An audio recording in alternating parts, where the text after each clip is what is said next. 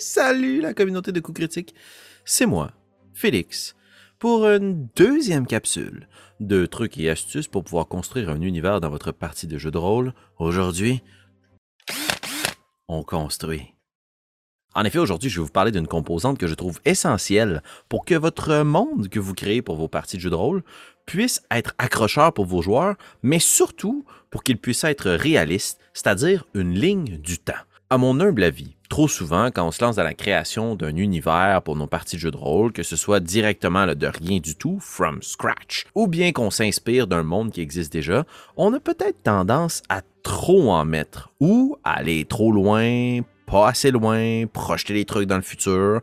Alors j'utilise une technique, encore une fois, qui se décline en quelques points, précisément sept points, pour vous aider, vous, à créer un monde et une ligne du temps qui sont réalistes. Pourquoi on ferait une telle chose? Ben, l'objectif, c'est de créer un monde qui est réel, qui est parsemé d'événements, et donc que ces événements clés-là qui se sont passés dans l'histoire de votre monde puissent donner du réalisme. Comme dans notre monde à nous, l'histoire définit ce que l'on fait aujourd'hui, les gens que nous sommes, notre société, ben ça peut être la même chose exactement dans votre jeu de rôle. Ça donne un monde qui n'est pas tout à fait flat, mais plutôt qu'il y a eu une évolution, une continuité. De créer une ligne du temps, ça renforce la notion que le monde est vivant, qu'il s'est passé des choses avant et qu'il va se passer des choses après, voire même qu'il se passe des choses en parallèle. L'importance, à mon avis, c'est surtout de réduire la dite importance des protagonistes dans votre histoire. Ben ouais, peut-être que pour vous, c'est super important là, que vos joueurs et leurs personnages soient au centre de l'attention, au centre de l'histoire.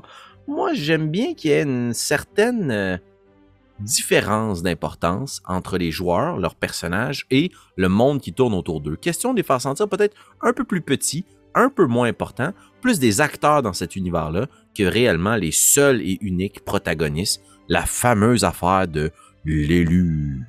Et évidemment, ben, outre des trames narratives qui sont parallèles, ça peut servir cette ligne du temps-là à venir nourrir votre narrative à vous et venir placer des choses qui vont pouvoir, après ça, stimuler vos joueurs dans le futur ou peut-être qu'ils vont les lancer sur des fausses pistes que vous devrez vite, vite, vite, vite venir créer, créer, créer, créer pour s'assurer que votre partie elle a l'air super bien construite. Oui, oui, oui, j'avais tout prévu.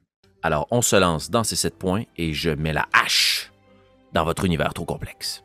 Pour les sept points à considérer, pour ma part, j'ai tendance à les diviser dans trois grandes catégories, puis j'ai un peu le feeling que dans la plupart des grandes fresques narratives ou épiques là, qui ont bercé notre enfance, eh bien, on suit un peu cette même logique-là.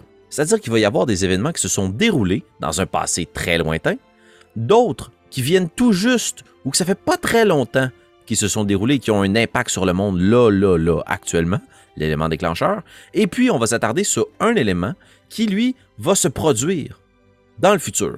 Évidemment, pour pouvoir mettre vos personnages en contexte, il ne faut jamais oublier que ici, maintenant, au jour le jour, il y a aussi deux autres choses que je vous invite à imaginer qui se déroulent à l'heure actuelle où se déroule, vous, votre narrative. Pour les quatre éléments du passé très lointain, la première chose, c'est, à mon avis, un événement marquant qui a vraiment scindé l'histoire en deux, qui a créé une époque là, qui, encore aujourd'hui, pour les autres habitants du monde dans lequel se déroule votre aventure, est connue de tous. Notre équivalent moderne à nous, là, ça serait avant et après Jésus-Christ. Tu sais. euh, je veux dire, pour que ça soit suffisamment important que ça vienne scinder l'histoire. On va le remarquer dans plusieurs trames narratives. Dans le Seigneur des Anneaux, c'est l'âge des anneaux. Euh, dans le monde de Critical Role, ben, c'est après la méga destruction, le combat des dieux. Euh, tu sais, je veux dire, c'est pas obligé d'être un élément que vous allez détailler de fond en comble, mais c'est juste question de marquer qu'il y a une époque. Une époque dans laquelle se déroule votre narrative. Et cette époque-là a débuté à un moment marquant qui a marqué l'histoire.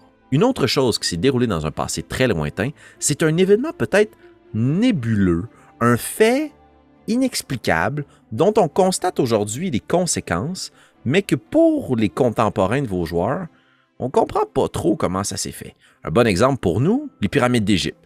Je veux dire, oui, c'est documenté, on peut s'imaginer sous quel pharaon, et cetera, ça s'est construit, mais comme le comment du pourquoi, c'est fort probablement des aliens ou bien une technologie super avancée. Bref, aujourd'hui, on en constate la conséquence, on en constate le fait, mais tout ça s'explique par, justement, un fait du passé qui, lui, est une rumeur, des théories qui se répandent dans le royaume, peu importe la faction à laquelle on appartient. Un autre élément à venir placer dans ce passé très lointain, c'est un acte héroïque ou terrible qui a été commis par un héros ou un vilain d'envergure et qui a marqué à tout jamais l'histoire. Je ne donnerai pas d'exemple ici parce que ça ne me tente pas de jouer sur qu'est-ce qui est bon, qu'est-ce qui est mauvais, mais on peut s'imaginer euh, que, que c'est quelque chose qui s'est déroulé dans votre univers et dont aujourd'hui peut-être on voue un culte ou une haine à ces dix personnages. Bref, il y a des conséquences. On peut penser à la destruction complète de la magie, la destruction d'un univers, la création de l'étoile noire, ou bien d'autres, justement, le fait qui serait marquant pour une galaxie tout entière. Ce qui est surtout important à ce point-ci, pour vous, c'est de définir quel est le legs, quel est l'héritage de ce héros ou de ce vilain. Pourquoi est-ce qu'encore aujourd'hui, on les adore? Est-ce qu'ils ont sauvé le monde? Ou encore aujourd'hui, pourquoi est-ce qu'on les déteste? Ou est-ce qu'on leur voue un culte en secret? Euh, justement parce qu'ils ont failli détruire le monde qui est si important pour les contemporains de vos protagonistes. Un autre truc un peu plus subtil que vous n'êtes pas obligé de raconter ou de documenter, mais que moi j'aime bien fournir à mes joueurs ou à mes joueuses euh, quand ils explorent l'univers que j'ai créé pour eux, euh, c'est un événement géologique, climatique, météorologique, du paysage, qui est venu changer un peu le monde physique, concret, euh, qui n'est pas incarné autour de vos joueurs. Est-ce que jadis, là, il y a eu un méga raz-de-marée puis ça a créé des zones inondées? Est-ce qu'il y a toujours eu euh, une montagne à un endroit puis pour une raison inexplicable, maintenant elle n'est plus là puis il y a des vents qui balaient anciennement une gigantesque forêt? Bref, qu'est-ce qui s'est passé? L'éruption d'un volcan, une tornade, une sécheresse, une famine? Bref, quelque chose qui ne relève pas de l'action des habitants du territoire. Ça va permettre de venir ajouter une autre dimension à cette histoire, et là je parle d'histoire avec un grand H, là, la ligne narrative temporelle, euh, parce que ça va montrer à vos joueurs que le monde, le sol, est vivant et peut être un acteur, en fait, de la narrative que vous allez mettre en place. Dans un passé rapproché, j'aime bien venir placer, pour mes joueuses ou mes joueurs, ce que je vais appeler l'élément déclencheur de la narrative. Euh, C'est-à-dire que ce n'est pas un événement qui va se dérouler ici, maintenant. On pourrait penser que vos joueurs assistent à un banquet, puis il y a l'assassinat d'un grand-duc là, qui va déclencher une série d'événements pour euh, mener justement vos joueurs dans une quête. Ben, c'est cool.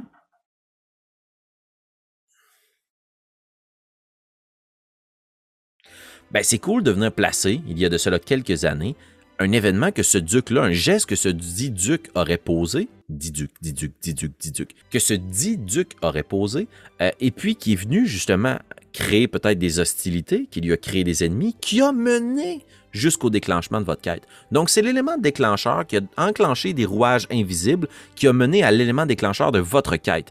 Donc, à bien distinguer, l'élément déclencheur de l'histoire avec un grand H n'est pas l'élément déclencheur de votre histoire à vous et de celle de vos personnages. Je vais revenir sur l'heure actuelle, mais je nous propulse un petit peu plus loin dans le futur.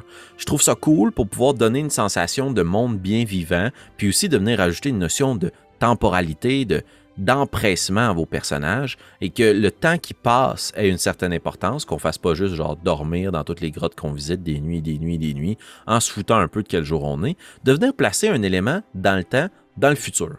Est-ce que ça peut être une grande élection si un tel système politique existe dans votre royaume? Est-ce que c'est une fête célèbre qui revient à chaque année qui a une importance avec votre quête? Ou pas, pas en tout. Euh, mais ça permet de juste venir montrer qu'il y a le temps qui se passe entre aujourd'hui et le jour à venir. Par contre, ça vous rajoute une responsabilité à vous, maître du jeu, de garder peut-être une trace du temps qui passe. On peut toujours y aller dans l'approximatif, mais c'est quand même bon d'avoir une espèce de calendrier qu'on est capable de suivre en fonction des nuits que vont passer vos personnages. La plupart des jeux offrent un type de système qui permet de tracker le temps qui passe ou les jours ou les nuits. Sinon, vous pognez un bon vieux calendrier Desjardins, vous changez les mois pour les mois de votre monde à vous, ou vous y allez par dix nuits, hein, les fameux ten days de Donjon Dragon. Bref, peu importe ce qui se passe dans le futur, ça permet au moins d'avoir justement cet objectif-là, qui est peut-être même pas du tout en lien avec votre quête principale, mais qui donne aux joueurs justement une impression que le temps avance. Et pour vous, si jamais il y a des quêtes parallèles, ben ça permet de pouvoir placer ces quêtes parallèles-là sur une même ligne temporelle et de les faire progresser jour après jour jusqu'aux dix événements. C'est sûr. Ça peut être badass aussi, si jamais c'est le but de votre quête, c'est de créer cette notion-là d'empressement, qu'on sache que le monde va s'autodétruire dans dix jours, que un peu comme dans Majora Mask, là, il faut absolument tout réunir pour pas que la lune nous mange ou je ne sais trop. Bref, de venir créer cette notion-là de tension qui fait que le temps, à proprement parler, est aussi un ennemi à combattre pour vos joueurs. Et finalement, le septième et dernier point, qui se décline dans une variété de points, évidemment, c'est tout ce qui se passe en parallèle à l'heure actuelle. Donc là, c'est assez important parce que ce point-ci peut être un peu plus difficile à opérer. Moi, j'ai toujours bien de la misère avec ça. J'ai comme toute envie de ramener vers mes joueurs. Mais c'est des trucs qui se passent vraiment en parallèle de la quête de vos protagonistes.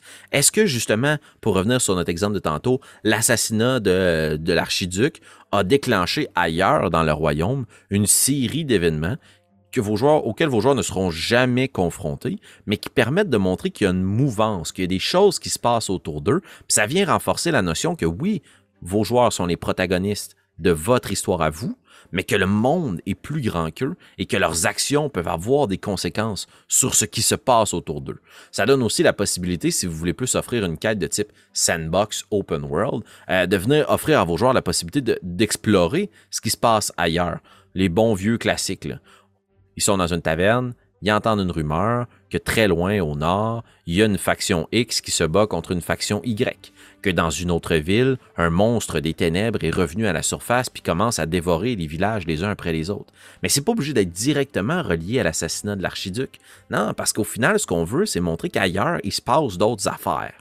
Euh, une déclinaison aussi, par contre, qui peut être intéressante à donner, c'est que ce qui se passe ailleurs, si vos joueurs n'interviennent pas, ou s'ils prennent certaines décisions qui ont un impact sur ce qui se passe ailleurs, commencent à avoir des conséquences sur eux. Je reviens avec le gros démon là, qui mange des villages. Je ne sais pas pourquoi je suis parti sur cette idée-là. Peut-être que j'ai le ventre qui me creuse. Mais euh, justement, si, si y a un démon qui mange des villages, peut-être que l'approvisionnement devient plus difficile. Peut-être que les coûts sont augmentés. Il y a de l'inflation, tu vois, dans votre monde imaginaire et tout. Personne n'y échappe. Euh, que ça coûte plus cher à la l'auberge, que ça coûte plus cher à manger, peut-être qu'il y a des vivres qui ne sont plus disponibles, peut-être qu'on va croiser des gens qui s'en vont combattre ce démon-là. C'est pas obligé de venir influencer votre quête principale directement, mais ça peut venir teinter chacun des événements accessoires de votre univers. Voilà. Sept points, assez simple, à venir écrire sur sa petite feuille, dans son tableur Excel, sur un parchemin, sur votre tablette runique. Vous choisissez l'outil qui vous convient, là. Mais moi, je pense que ça permet de structurer puis de jeter les bases. Vous aurez peut-être remarqué, fin renard, que je n'ai pas parlé de l'origine du monde, la toute création de l'univers. Ben non, parce que, ben les chances que personne n'était là pour le savoir. Et puis de venir tout détailler, tout ce qui s'est passé du jour zéro jusque dans le futur, c'est de la job en tabarouette. Puis souvent, ça fait que ben, vous n'allez jamais accoucher de ces deux univers-là parce que c'est beaucoup trop de travail. Gardez ça simple. Puis si jamais vos joueurs vous posent des questions par rapport à un truc qui s'est passé très loin dans le passé, ben dites peut-être que les gens autour d'eux ou eux-mêmes n'ont pas la réponse. Préparez ce contenu-là, puis quelques, dans quelques jours plus tard, vous arrivez avec un, un personnage donjon, un P N J, qui leur offre la clé de l'interprétation de ce qu'ils cherchaient à connaître. Puis là, ben, vous avez l'air full préparé, full badass. Puis au final, vous faites juste nourrir votre univers en fonction des, des questions de vos joueurs. J'espère que vous allez rajouter ce dit truc dans votre livre à vous, que ça vous a été utile. Est-ce que vous, vous avez des trucs et astuces pour pouvoir créer un univers, une histoire, une ligne temporelle? Est-ce que vous utilisez même un outil, peut-être, pour le faire? Ben, je serais curieux de le savoir, parce que un monologue, c'est le fun, mais une discussion, c'est encore mieux. Et c'est pour ça qu'on a une communauté aussi riche. Eh bien, la richesse, c'est vous. Alors venez peut-être enrichir mon petit coffre à idées avec vos trucs et astuces en commentaire ici. Et évidemment, quelques petits pouces sur la vidéo sont toujours bien appréciés. Ça me motive à faire ça, même quand mon bébé me crie dans les oreilles. Eh, on fait ce qu'on peut, ce qu'on a. Sur ce, je vous dis à très bientôt. Prenez soin de vous et créez cette grande histoire.